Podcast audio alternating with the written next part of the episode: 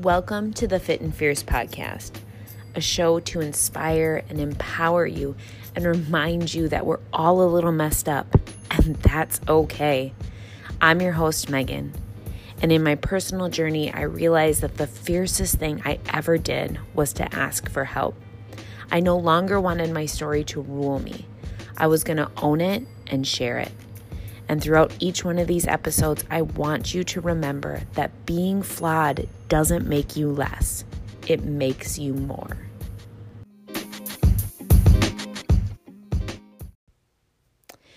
It's 1 a.m., and I am tossing and turning. I am sick to my stomach, and I just know it. I know in the depths of my soul that she misunderstood that thing that I said earlier, and that now she thinks that I'm a fraud, and now she thinks that I'm a failure, and this is it. Like, I might as well just pack up and I'd be exposed to the world, and my whole life is over. And uh, how how how could I let this happen?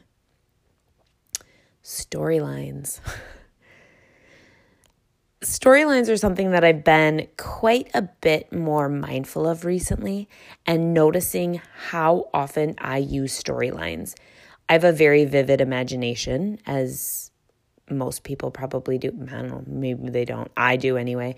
And I can paint some really interesting tales to myself. And especially when it's one o'clock in the morning and I'm out of it and half tired and not really rationally thinking, my storylines can be pretty powerful to me and they can hold a lot of weight and a lot of value. And I can very much be convinced of something that couldn't be farther from the truth. Or maybe it is, but I'm exaggerating it so much that I'm taking the tiniest piece of information and blowing it up into this full blown catastrophic event. And storylines play out in all aspects of my life personally. It has impacted me personally, physically, with relationships, with my work, with my podcast, honestly, with everything. Because I tell myself a story and then I really tell it over and over again and I begin to believe it. And storylines, for the most part, for me, have really pigeonholed me into a place where I don't want to go. They often are led by my fear gremlins or by my self limiting beliefs or by a total misconception that I had in my head. And I think storylines are a way for me to continue to play the victim role. Storylines are a way for me to not own up or to challenge myself or to push in a way of something that might scare me or be challenging because I really, really, in my heart and soul, believe that to be true at the time. Storylines have also come into play with all of my self limiting beliefs, like I said earlier, or the reason why I was stuck in negative spirals or negative behaviors for a long time because I just truly, truly believed about myself that all of these things were true that I was creating and telling myself. And I want you guys to think about what storylines do you tell yourself? What kind of identif- identity have you created for yourself? And do any of the storylines that you really feed yourself do they help you? Do they help you move forward? Maybe. Mine typically don't. And I have had to start to notice when I'm telling myself a story, notice why I'm telling myself that story, and then start to rewrite my story. And those are a couple things that I'm going to run through with you guys today. The first thing is, I think that identifying that process is huge. And that's in anything that we want to make changes in. It's just being really mindful of that. Catching yourself when the mind starts to spiral out of control. Noticing the way that you're thinking or speaking about something. And just be aware of that first. And then starting to think about why why am I creating this? Most of the time it's because you're afraid or you're ashamed or you're embarrassed or there is some kind of self limiting belief that is really behind that story. We're taking on other people's emotions, or I'm creating something that somebody is thinking or saying or doing when they probably aren't. And for me, I don't like confrontation. I don't like having to talk about my feelings or situations. So it's easier for me to create a storyline about how somebody else is perceiving me or an interaction that we had instead of just flat out asking them. Because most of the time, if I just ask them or I just go about having a conversation with somebody, I find out that that couldn't be further from the truth. But I'm so afraid of confrontation that I just roll with that story. Um, and I think storylines allow us to play victim and I'm going to call you guys out on your bullshit because I'm calling myself out on my bullshit. I think that we like to sit in that victim role because being the victim is a reason, really an excuse, but a reason that we give ourselves not to change, not to confront the things that we are scared of, not to move into something that might feel really uncomfortable, but is necessary to happen.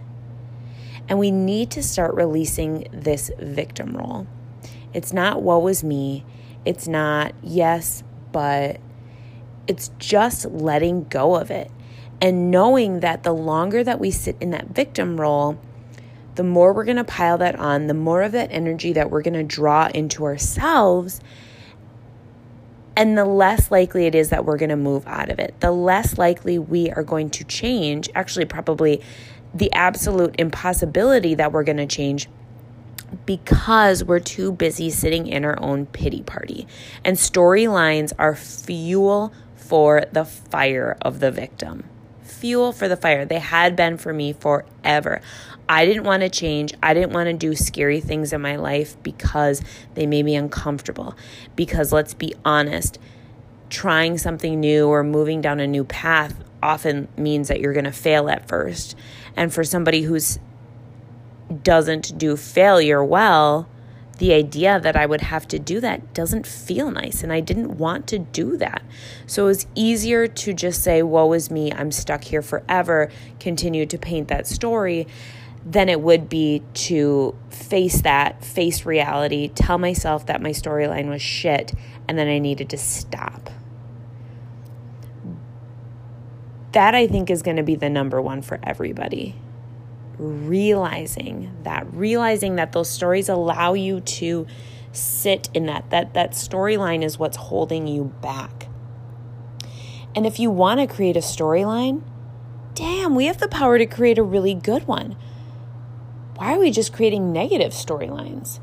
Man, if I'm going to manifest my best life, if I'm going to move towards being the highest version of myself, why don't I start painting storylines that are uplifting? Why don't I start painting the storyline of me being a millionaire, enjoying my luxury time on my yacht? Why am I not let's let's start doing that. Like let's let's use our vivid imagination for that. And that's actually what journaling and manifesting is all about. It's about creating a storyline, but in a positive way. A storyline that is fueled by positive vibes, by uplifting things, and not one by our ego, not one by our fear gremlins or insecurities or whatever it is that keeps you held back. What are storylines that you tell yourself? Are they actually doing anything for you? I'm going to ask you over and over again because I want you to begin to be very mindful of what they are. Start catching yourself. I don't want you to be the person, neurotic person like I am, that wakes up at one o'clock in the morning frenzied about something that I've totally created in my head. Because now, not only is that storyline impacting me from not moving forward, now it's impacting my sleep, it's impacting my general health, it's impacting my whole body by something that I'm creating in this negative space. Let's do it together. Let's start creating our storylines that are amazing, that are positive, that are fueled by joy and passion and love and light, and not ego, not fear, and not insecurities. Thank you so much for listening to the Fit and Fierce podcast. If you enjoyed it, please head over to iTunes, subscribe and download so you never miss an episode, and drop me a rating and review. It's the best way to support the show and to keep more episodes coming your way. See you next time.